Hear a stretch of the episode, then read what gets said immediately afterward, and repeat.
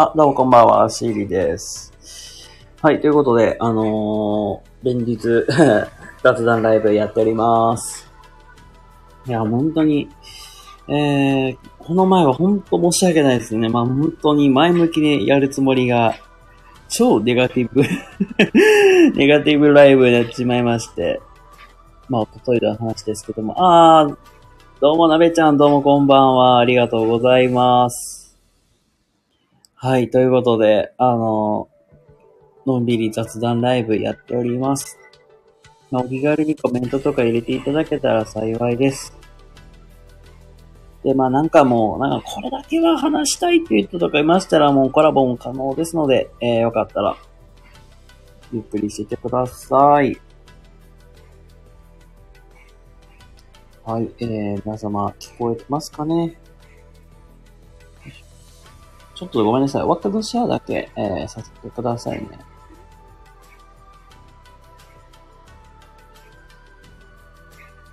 枠のシェアだけ、していって、よいしょ。どうかな？あ、どうも。皆様こんばんは。はい。ということで、やっていきます。あ、どうもこんばんは。ありがとうございます。はい。ということで、雑談ライブやっております。いやー、何を話そうか全然考えてなかったけど、考えてやれっていう話ですけども。まあ、実はね、この前も話したんですけど、僕、実はね、兄弟3人いて、僕、その一番上なんですけども、その下の妹が、なんてね、この前ね、事故ったんですよね。しかも、ちょっと大きい道路でして、なんか、接触事故とか、なんか人身事故とかいうわけではないけど、縁石に、タイヤをガサーでこすっちゃいまして、吸っちゃったんですよ。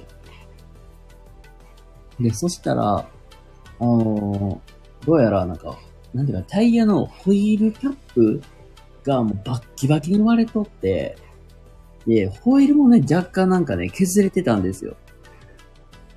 お前何をしとったと聞いたら、眠気に襲われて、ついやっちゃいましたっていう、なんかそんな話を言ってて、まあ、危ねえなとか言いながらね、そんな話してて。で、まあ、この、事故った妹の続報を言いますと、昨日、かな？ディーラーに行って、点検はしてもらいました。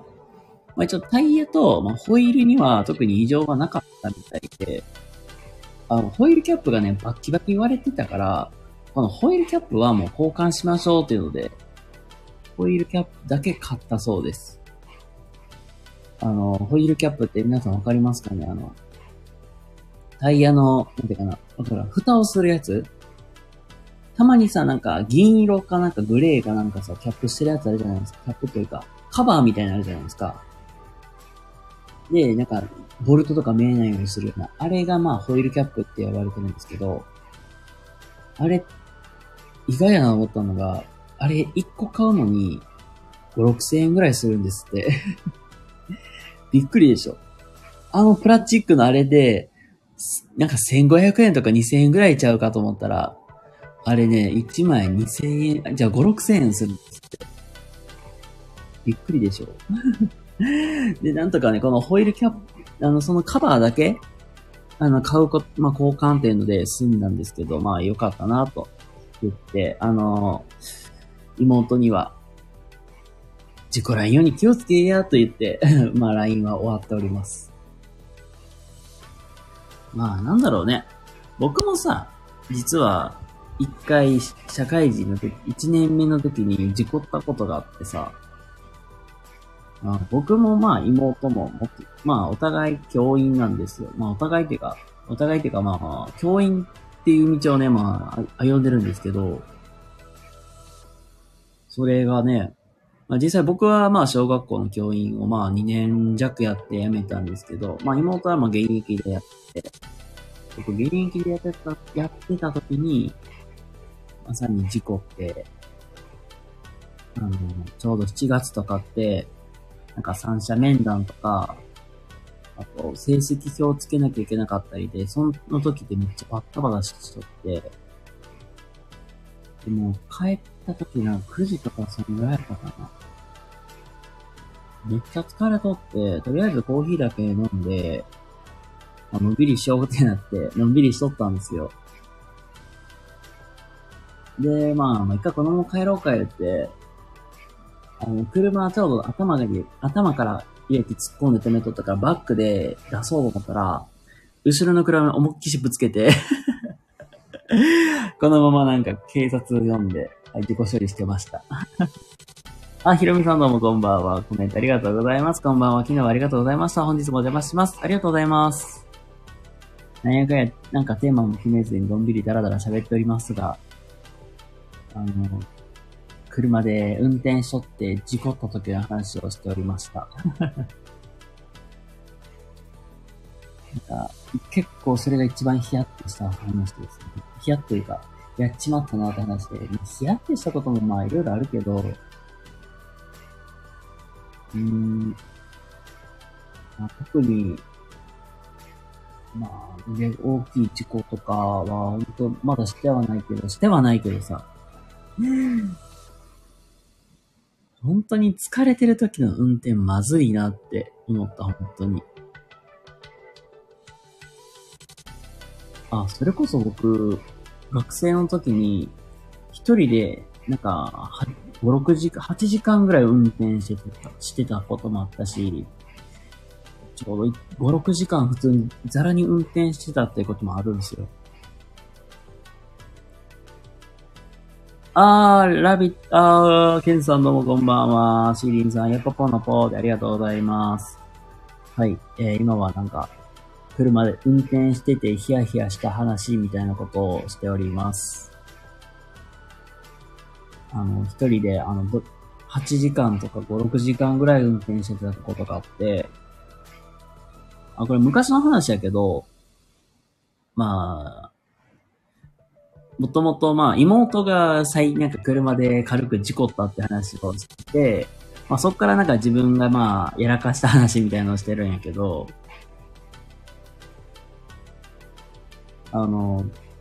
実際5、6時間ぐらい運転、ちょうどなんか、僕、もともと四国の方で、働いとったから、地元に戻るのに車で5、6時間かけて帰ったんですよ。あの時もさ、ちゃんとね、パーキングとかに休憩して行ってたりしてたんやけど、やばかったよ。もう眠気が襲ってきた時って、やべえってなって、軽くふらーってなって。で、今の車って超優秀でさ、なんかセンターラインとかをさ、越すとさ、なんか鳴るのよ。ピピピピピピみたいな。あ、越してたんや、やばみたいな。あんまりこういうのよろしくないけど。で、それがまあ、多くなったりすると、もう、ちょっと休憩しよっか、だって、休憩してたりするんやけど。まあ、良くないですね、これ、運転の仕方。だから、基本なんか、長距離運転するときって、なんか、ホットアイマスクみたいなのを買って、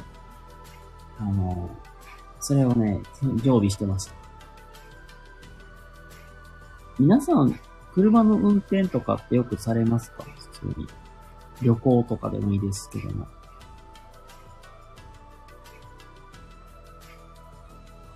僕はまあ日頃から結構車の運転って結構するんで、まあ、なんだろう。自分でまあ運転したりとか仕事でね、まあいろんな運転はね、してたりするんですけど、ほんとそう。長距離運転はこまめに休憩しなきゃ危ないよ。ほんとそうです。あ、休憩どれくらいしてたやろ。だって、最低でも2回くらいは、2回ぐらいきちっとしてて、2回か3回はちゃんとさせてて、それでも結構危ないんやけどさ。ああ、いえいえ、ひろみさん大丈夫ですよ。あ、少し上がりましょうか、で。あ、いいんですか？大丈夫ですか？全然、じゃあ、ちょっと待って、あれがいいかな。ちょっと、4分にしようかな。ちょっと割れそうで嫌やからさ。ちょっと4分。よし。はい。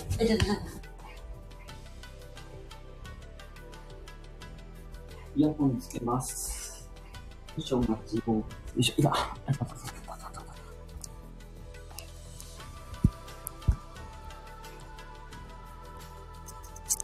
イヤホンをつけてセット。いけるかな。どうも。あ、どうも、聞こえますか？聞こえます。こんばんは。あ、こんばんは。今日は危なかったの？運転。ああ、今日運転は、あれです。今日全然運転してなくて、昔長距離運転してて、あ、やばかったなっていう話をしてました。すいません、なんか。あ、どうも、ひろみさん、はじめましてかな。あ、多分、はじめましてですかね。はじめましてですね。よろしくお願いします。ケンと申します。いや、長距離運転の時、やっぱりね、こまめに休憩しなきゃいけないし、うん。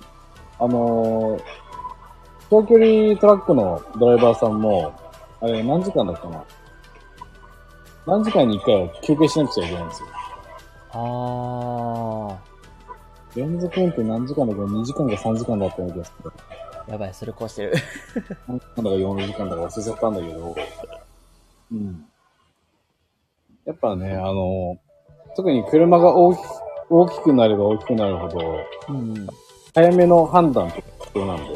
あー。で、乗用車に比べてね、トラックっていうのはブレーキ踏んでから止まるまでの制動距離っていうのが、めちゃくちゃ長いんで。うん。うん。だからどうしてもこのうとうとしちゃうと、判断に、ちょっと遅れが生じちゃうから。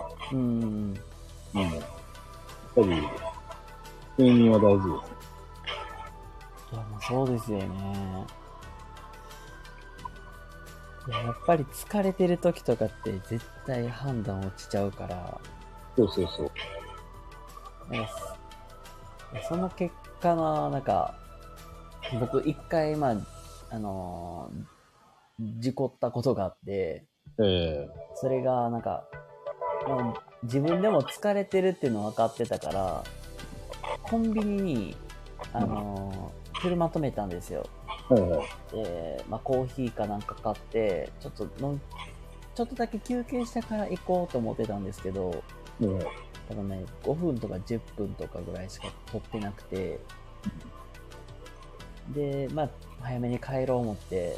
うん、ちょうど車をなんか頭から突っ込んで止めてたからバックで出そうと思った時に、うん、後ろに止まってた、うん、ジムニーに思いっきしバチコーンぶつけてうわやっちまったなって。そうなの、そういうのこそもう疲れてるわっていう。うん、そうなんだ。南さんとタジマスターさんいらっしゃいましたね。あー、どうもこんばんは。ご無沙汰してます。皆さんどうもこんばんは。ありがとうございます。普段だったらさ、うん。ってことで絶対ないじゃん。あー、そうですよね。だけど、眠くなってる時っていうのは、そういう判断がね、やっぱ、鈍るんですよ。だから、普段だったらありえないことをやってしまうことが多いんですよ。うん。アレックさんもいらっしゃい。あ、どうもこんばんは。ありがとうございます。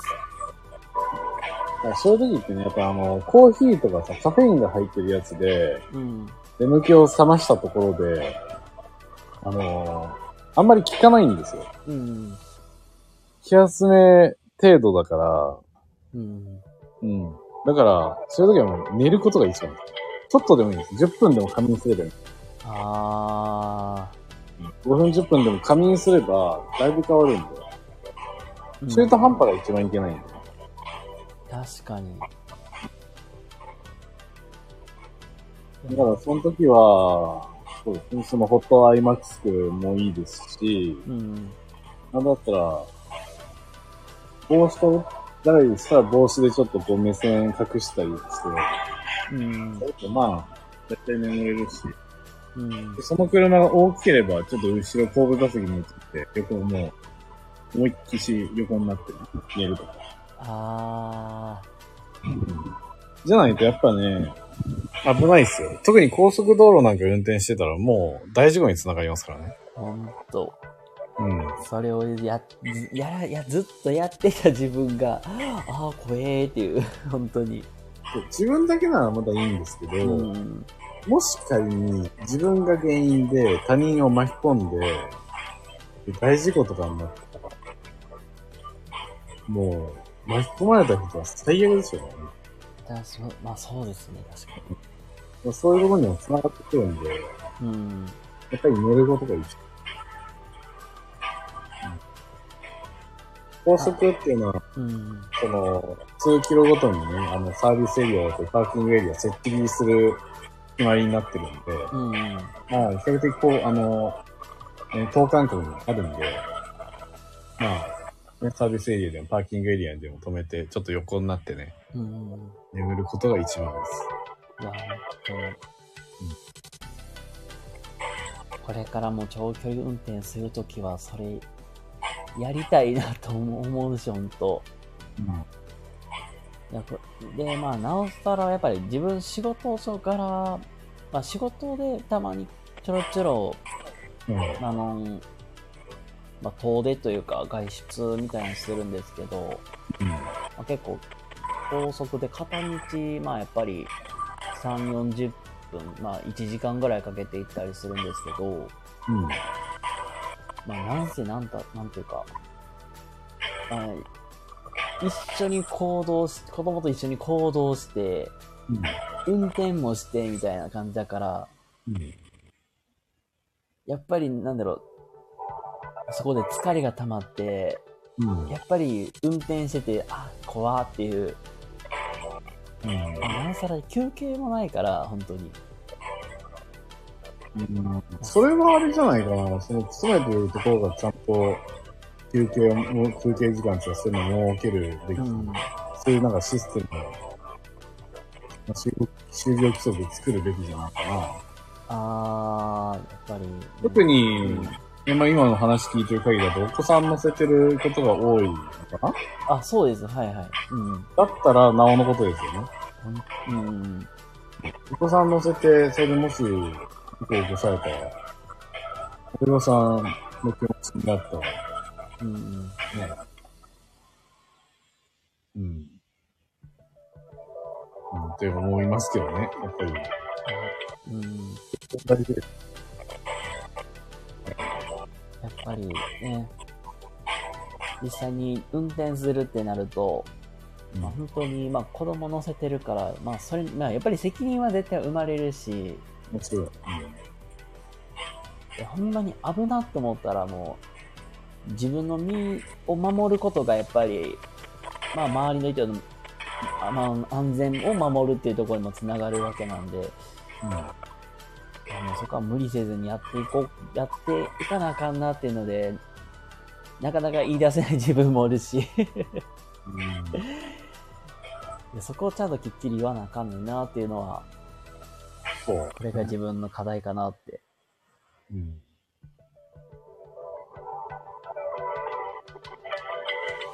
でももう出たりしてますまあ言うことも大切ですよ、うん、うん、なんだろう、それこそ結構ハイエースめっちゃ運転するんですよ。でしかもハイエース運転できる人がもう職場にほとんどいない。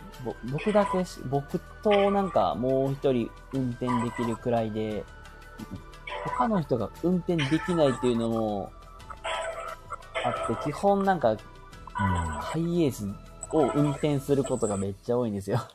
まあ、多分送迎用のハイエースって言ったら多分ワイドロングとか、多分ワイドロングボディのエースだったりするから、他だとやっぱ普通車とは違うからね。どちらかというと、トラック感覚で内輪差も気をつけなきゃいけないし。ああ。そう。で特に、ね、まあ、ワイドロングボディ、いろいろね、その普通車と違って気をつけるところがあったから、まあ、運転できないっつうか、運転できるんだけど、したくないってだけだよね。多分。違う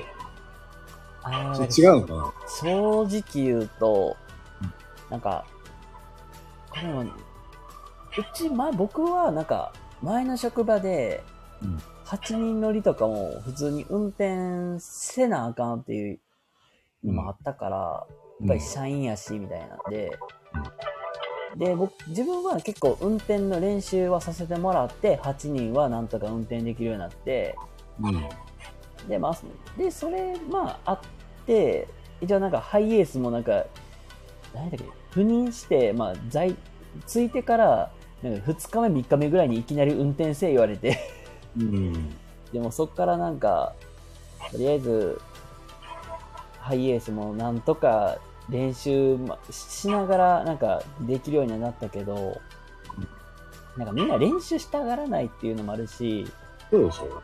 大きいから結局なんか怖いからよう運転できませんみたいな。なんかそれこそなんか社員になんかそれはどうなんと思うか思ったりとかして。だから運転したくないから逃げてるだけですよね。その免許的には乗れるんですか？そうですね。僕もそうだし、多分、今の20代前半の子たちって、多分免許のあれ、法改正とかで多分車の運転範囲が変わったりしてるかもしれないんで。まあ今細かくなってるからね。多分ね。普通車では多分、普通自動車免許だと乗れないんじゃない？難しいと思う。中型とかになるじゃん。準中とかになるし、ね。あ、そうだから僕の場合は準中になるんで。準中ですよ、多分。準中持ってないと多分ダメなんだよ。普通自動車4輪とかだと、多分普通の単乗用車、普段とか、そういうのになって、十数人乗りだと多分中。で、中型になるとまあトラックまで。4トンまでかな。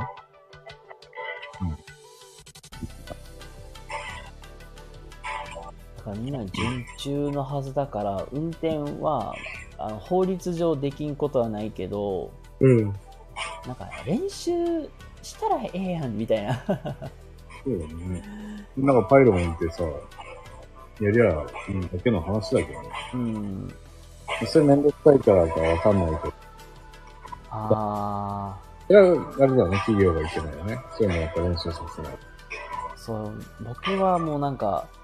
練習してできるだけ運転できると増やしとった方が良くないかなと思ってはいるんですけどね、本当に。もちろんその方がいいよね。だって、その人が何かしらの休んだで、ましては、乗れる人全員休んじゃったら仕事回らなくなるじゃん。そう。休むなって言ったら、まあ無理です。こっちの用事があるし。それは会社でやっぱりその車乗れない、その乗れる人を育てなかった会社のその企業の責任だよね。甘さだと思う。まあそうなると思いますね、ほんと。大体さ、その即戦力って言うとこれ言うけどさ、それって俺からしてみれば、教えたくないからでしょみたいな。手間かけないでしょっていうか、なんていうのかな。ああ、どうなんだ。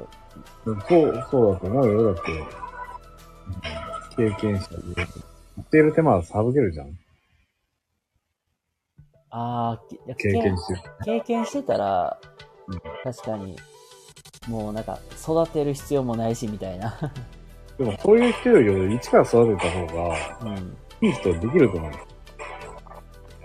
なぜかっていうと、同じ仕事を経験してる、だからといって、必ずしもじゃあ前の職場とその新しい職場で、業種は同じだけど、じゃあ同じやり方かって、違うわけですよ。例えば農業なんかもそうですよね。農業やってました。じゃあ即戦力だから、はいよって言うと。俺がやろうとする農業スタイルと、その方がやってきた農業スタイルと違うから。ああ。だったら、俺はまっさらな人を雇う。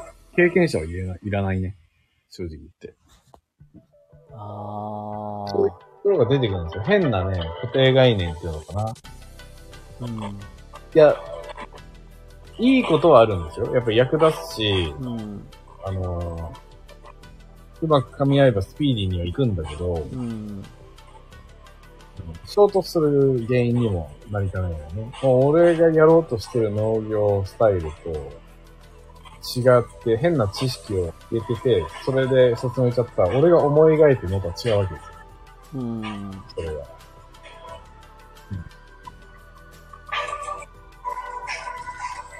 まあ確かに。経験者だと、なんかもう変にできちゃうから、多分その会社と、まあ今までやってきた会社の考えが合わなかったら絶対にもうバッチバチ衝突するし、みたいな。まあ合うんだったらいいけど、うん。まあ前のところでこう教わったんだけど、うん、いや前は前、うちはうちだから。うん。そんなありえないかな。知らねえよって話。うちにはうちには、それが合わないんだったら出てくるっていう。そんな、なんかしんどいだしね。その気持ちはめちゃくちゃわかりますね。だったら、ちょっと面倒くさいかもしれないけど、一から教えた方が、うん、自分の思い描いたように進んでくれる。俺はそっちを選ぶ。経験者はいらない。俺が雇う側だったらね。うん。うちの職場と真逆ですね、ほんと。うん。うちの職場ももともと、自分もあれなんですよ、求人票を見て入ったんですけど、うん、結構なんか経験者で揃えてるから、うん、まあ僕はなんか前の職場が、まあ前の職場、まあ、あるから、で、他の人も他の人で違う職場から来てるわけだから、うん全員が全員考え方が違うみたいな、まあ。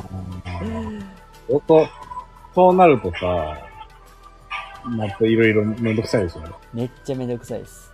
そうそう。だから、なんかね、一致団結するんだと思う。いろんなところで一から教えた方がね、一致団結するんだ。うんだってやり方はそこだからね。うん。なんか本当に。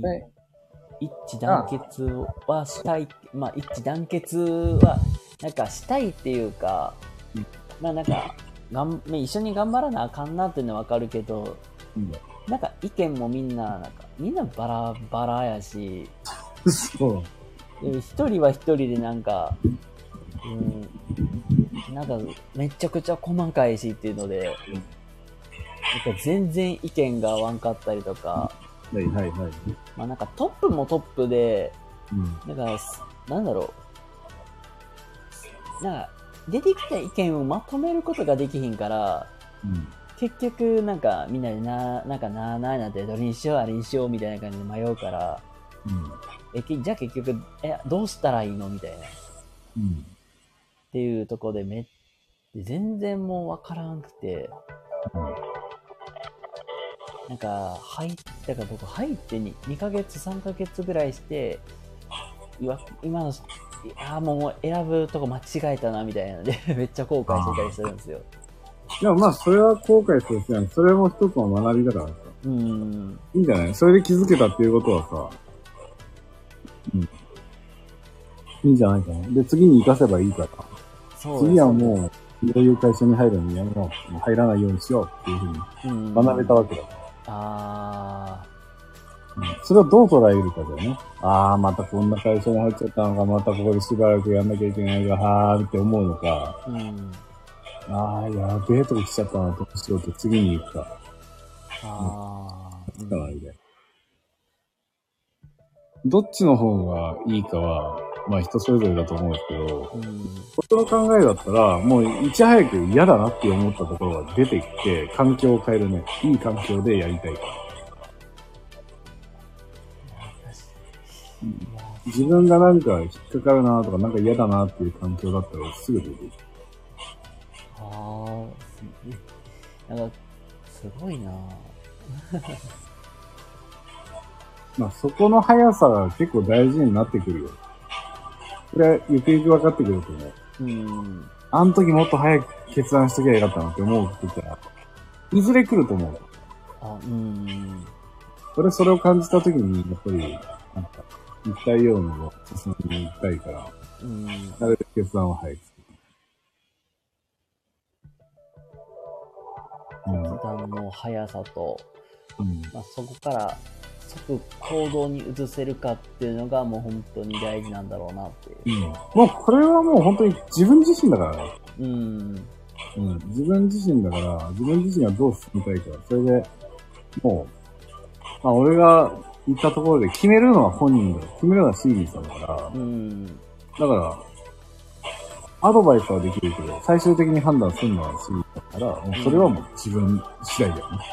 そうですね、本当に。自分次第かなって。まあこうなんか新しいことにチャレンジすることとか、大きな決断をすることってなかなか勇気いるじゃん。めっちゃいりますよ、本当に。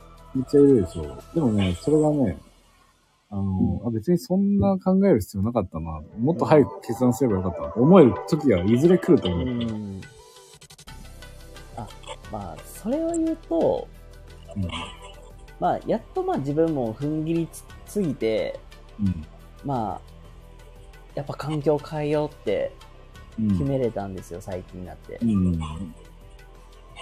もともとなんか、自分のまあ将来的にこういうことをしたいっていうのはあったから、働く人をサポートしたいみたいな。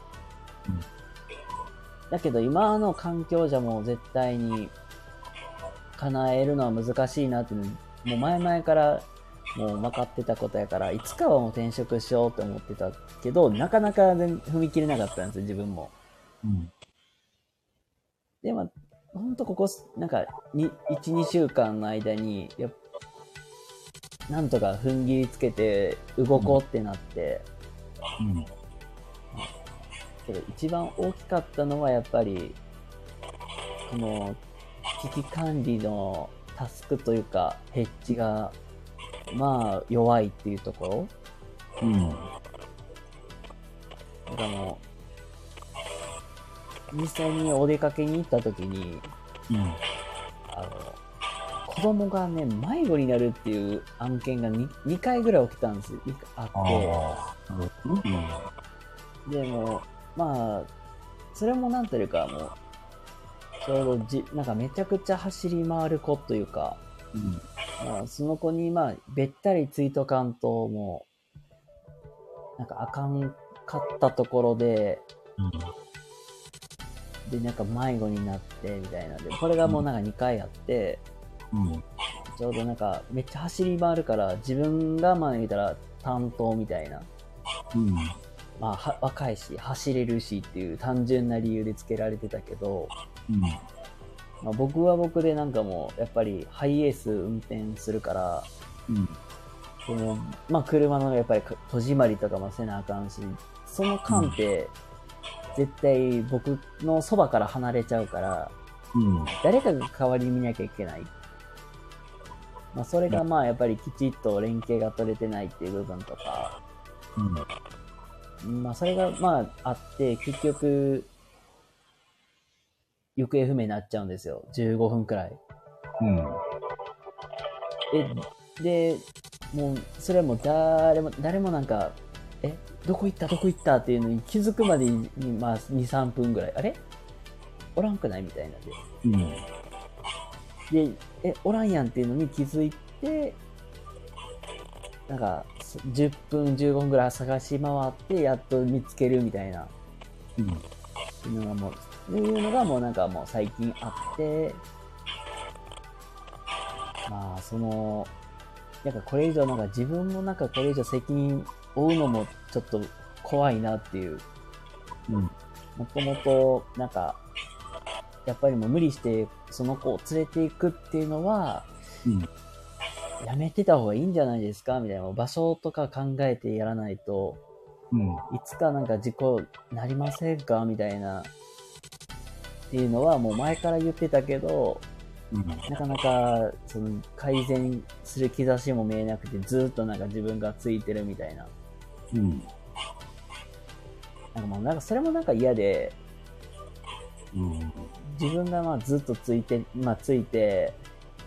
汗だらだらかいて走り回ってるけど、うん、なんか他の人なんかピクニック気分でなんか過ごしてるから、え、何このさみたいな、うん、っていうのをちょっと感じて、なんか怖いなっていうのはもう前何かあっても対処できひんぞみたいなっていうのは前々から感じてたからこそ、うん、やっぱこれ以上はなんか自分がもう大きな責任を負いたくもないしなみたいなんで、うん、でなんかそれでなんか自分のなんかキャリア潰されるくらいなら、うん、やっぱりもう今ここしかないなと思って今動いてるっていう。ああ、動いてるんですね。そうですね。なんかもう転職エージェントさんもなんか結構なんか 5,6 社くらい入れて、うん、でまあ自分の意見の合いそうなとこ、まあ、方の意見を聞きながら今やってるみたいな。ああ、じゃあまあ進んでるんだといいんじゃないですかね。まあなんとか進んでるっていう感じで、うん、なんか今後のシーリーさんとか交互期待ですね。そうですね。もう本当に、うん、次やるとしたらもう多分、まあ今度はもう営業マンみたいな感じで、うん、今転職活動は進めてるんで、うん、多分本当に多分営業マン、本当に会社員みたいな感じで、うん、まあ、実際に、まあ、売り上げをもう自分で立てなきゃいけないっていう世界で戦っていかなあかんかなという感じですね。なるほど。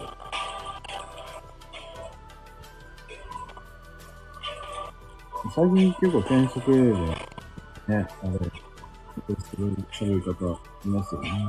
あ、そうですね。転職エージェントとか、なんか結構数は多いですし、うん、なんかでかいところから、まあ、本当に個人でやってるとこまでありますから、うん、やっぱりね、結構なんかサイトに登録してたら結構来ますね、本当に。うん、まあ、ね、ちゃんとこういろいろサポートしてくれるの助かりますよね。うん、本当にめっちゃ助かるし、うん、でもね、やっぱね、こう、自分のやりたいことに向けて、やっぱね、こう、動くのが一番いいと思います。シーリーさんのやりたいことに、下向きになっていれば、こう、道は開けると思います。いや、もう本当に、なんかもう、自分の我が道を行くみたいな感じで。そうそう。ね、まあ、なかなか突っ切っていくしかないなと思ってて、今は。うん、まあそれが分かってたらもう大丈夫でしょう。うん。うん。じゃあぼちぼち落ちます。あ、ありがとうございます。ありがとうございます。はい、失礼します。ありがとうございます。